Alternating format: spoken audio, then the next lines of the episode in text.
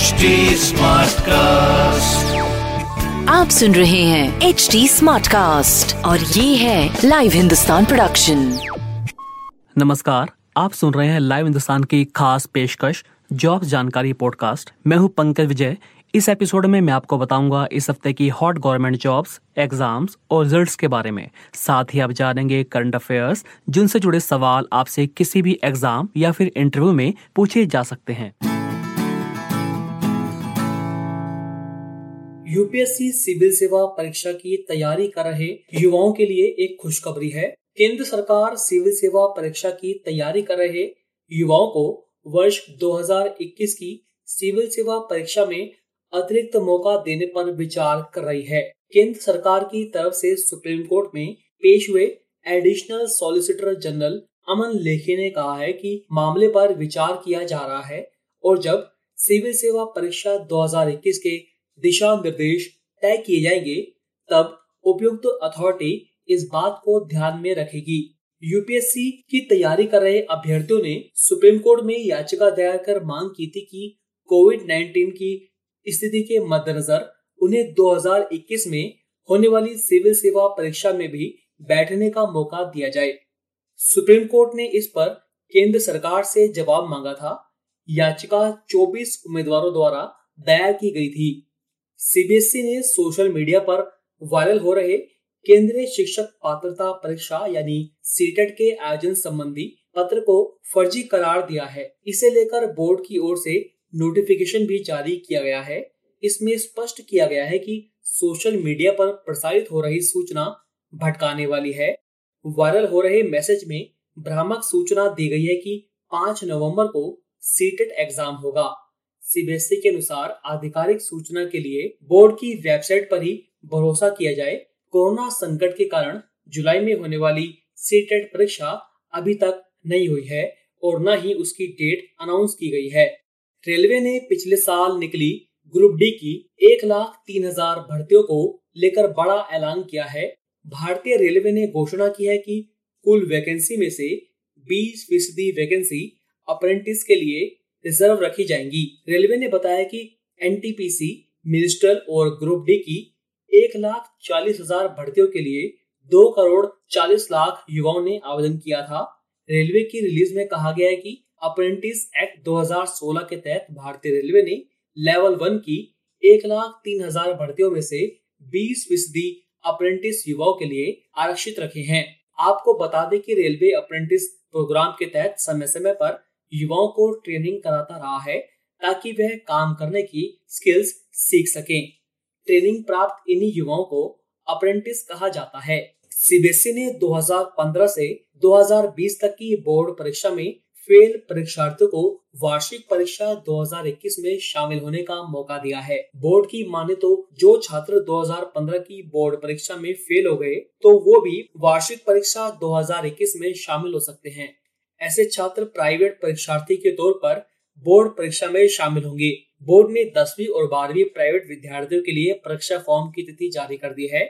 Private परीक्षार्थी 11 नवंबर तक examination form भर सकेंगे। शुल्क के तौर पर पंद्रह सौ रूपए देने होंगे।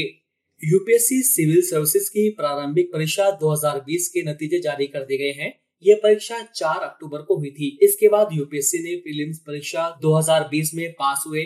अभ्यर्थियों के लिए डिटेल्ड एप्लीकेशन फॉर्म डीएएफ भी जारी कर दिया है।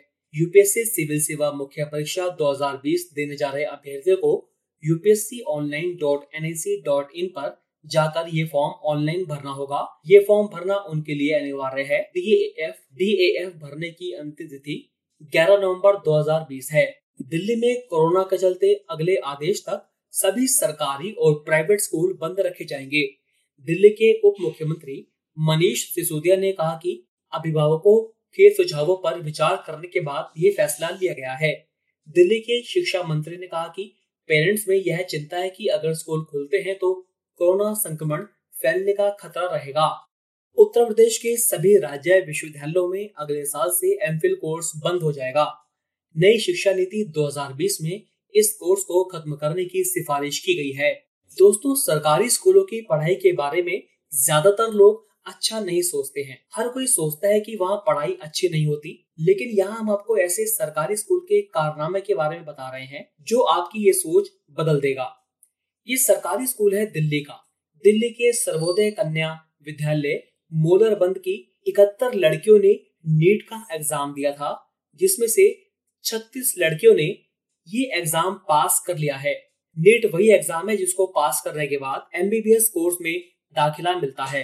निम्न मध्यम वर्ग और निम्न वर्ग से ताल्लुक रखने वाली इन लड़कियों ने बेहतर प्रदर्शन कर अपने स्कूल का नाम रोशन किया है।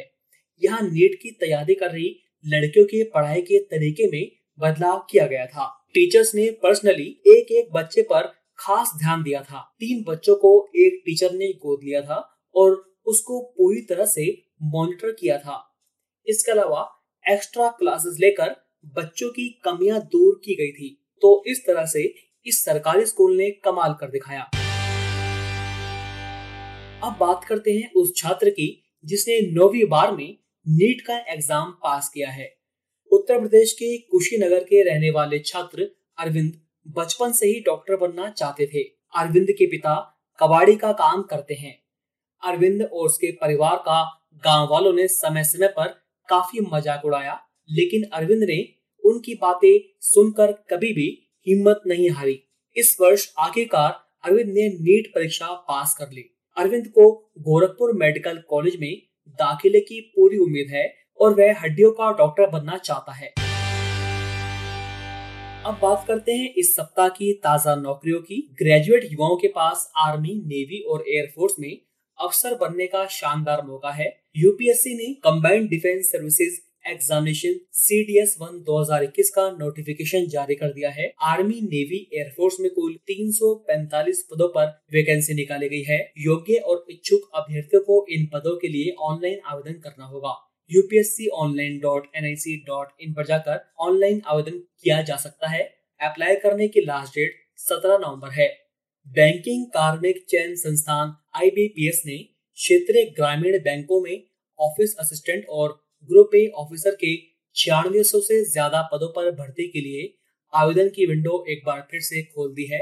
वैसे भर्ती जुलाई में निकली थी, लेकिन एक बार फिर से आईबीपीएस ने इसमें आवेदन का मौका दिया है। उम्मीदवार इन या इन पर जाकर 9 नवंबर तक अप्लाई कर सकते हैं। यूको बैंक ने स्पेशलिस्ट ऑफिसर के इक्यानवे पदों पर भर्ती निकाली है। आवेदन और फ़ीस भुगतान की अंतिम तिथि 17 नवंबर है। एग्ज़ाम की संभावित तिथि दिसंबर या जनवरी 2021 है। अगर आप यूको बैंक में स्पेशलिस्ट ऑफिसर बनना चाहते हैं तो यूको बैंक डॉट कॉम पर जाकर ऑनलाइन अप्लाई कर सकते हैं। राजस्थान लोक सेवा आयोग ने आयुर्वेद विभाग के लिए योग एवं प्राकृतिक चिकित्सा अधिकारी की तीस भर्तियाँ निकाली है। इन पदों के लिए ऑनलाइन आवेदन की प्रक्रिया 5 नवंबर से शुरू होगी। इच्छुक उम्मीदवार rpsc.rajasthan.gov.in पर जाकर 24 नवंबर तक अप्लाई कर सकते हैं। इस भर्ती में वह युवा आवेदन कर सकते हैं, जिनके पास नेचुरोपैथी और योगिक साइंस में बैचलर डिग्री है और जिनकी उम्र 20 से 45 साल के बीच है। चयन में परीक्षा एकेडमिक परफॉर्मेंस के मार्क्स और इंटरव्यू के मार्क्स देखे जाएँगे। तो अभी के लिए इतना ही। आप फेसबुक इंस्टा ट्विटर के ज़रिए मुझ तक पहुँच सकते हैं। हमारा हैंडल है at the rate H T आप सुन रहे हैं एच टी और ये था live Hindustan production smart cast